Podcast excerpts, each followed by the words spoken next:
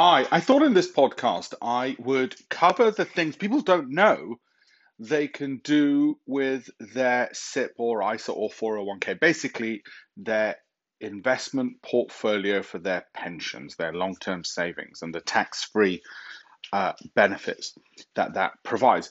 Let me give you a list of things that I've been shocked to discover people don't realize they can have in their SIPP. First of all, in your SIPP, ISA, 401k, you can have international global stocks.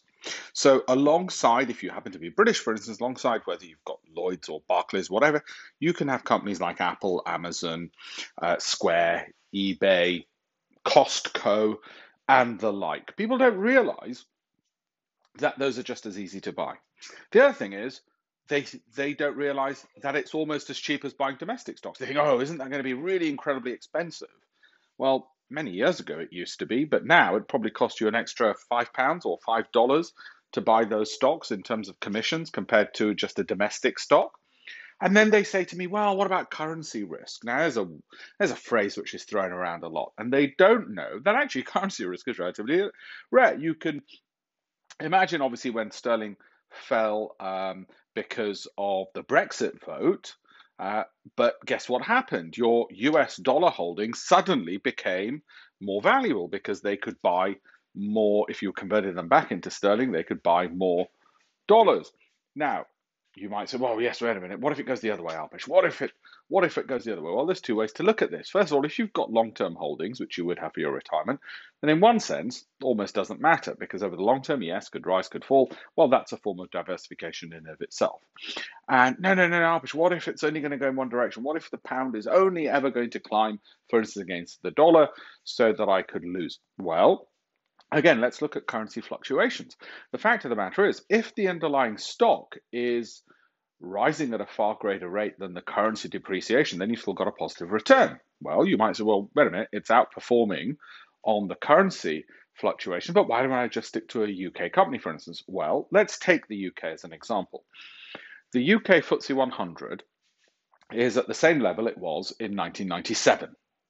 Okay, so it hasn't moved uh, uh, for over two decades in terms of value. Now, of course, in that period, there have been t- times when it's gone up, times when it's gone down but it's pretty much at the same level. Whereas if you take a, a portfolio of global stocks where you've got more choice to pick from, and presumably if you've got more choice, you will pick better quality companies, which will give you better returns, then, and you might just say, well, that's all well, well and good you saying that, but show me, well, let's take the NASDAQ or let's take the Dow.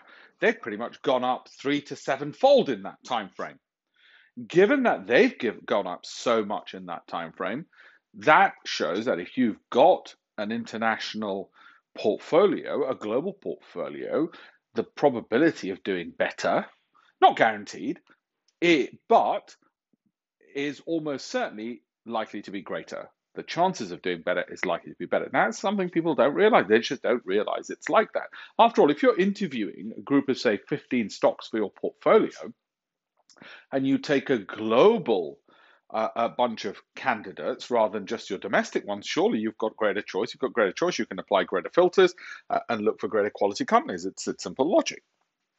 Okay, so just wanted you to sort of know what the, the, the sort of the most uh, uh the most uh, I guess obvious things to me, but not so obvious to everyone else that people don't know about their pensions and savings and that they can do. Here's a few others. Did you know that uh, a typical fund over five years will charge you 10% of your assets. So if you put £10,000 with a typical fund manager, it'll cost you about £1,000 in fees. Okay? Don't believe me? Just go have a look at a typical fund, look at the small print, ask them how much is going to cost me over five years. It'll cost you about 10%. You might say, well, it's only 10%. Alpesh. What if they double my money? What if?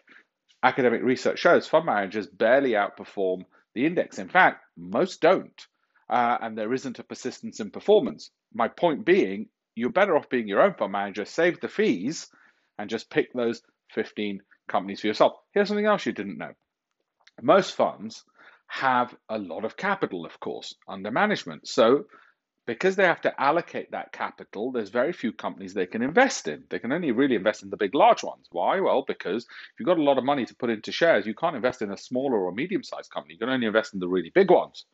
So they've got limited choice. On top of that, because they're a marketing machine, they want to have lots of products to sell you. So they will have, for instance, a European growth fund, a Japanese growth fund, and so on. So what ends up happening? Again, they're fishing in a very small pool of companies. Okay. Uh, and because they're fishing in a small pool of companies, they've got limited choice, so their performance gets reduced. Nobody says we have one fund and it only has our greatest investments. That's it. So again, if you want better choice, you pick it yourself. You pick those 15 companies. If you want to learn more about how to pick companies and so on, I've got a free course which I created to teach people this. It's www.investing-champions.com. So it's investing-champions.com, or of course, just go to alpeshpatel.com and you'll find all the free books and resources that I've created there as well. Thank you.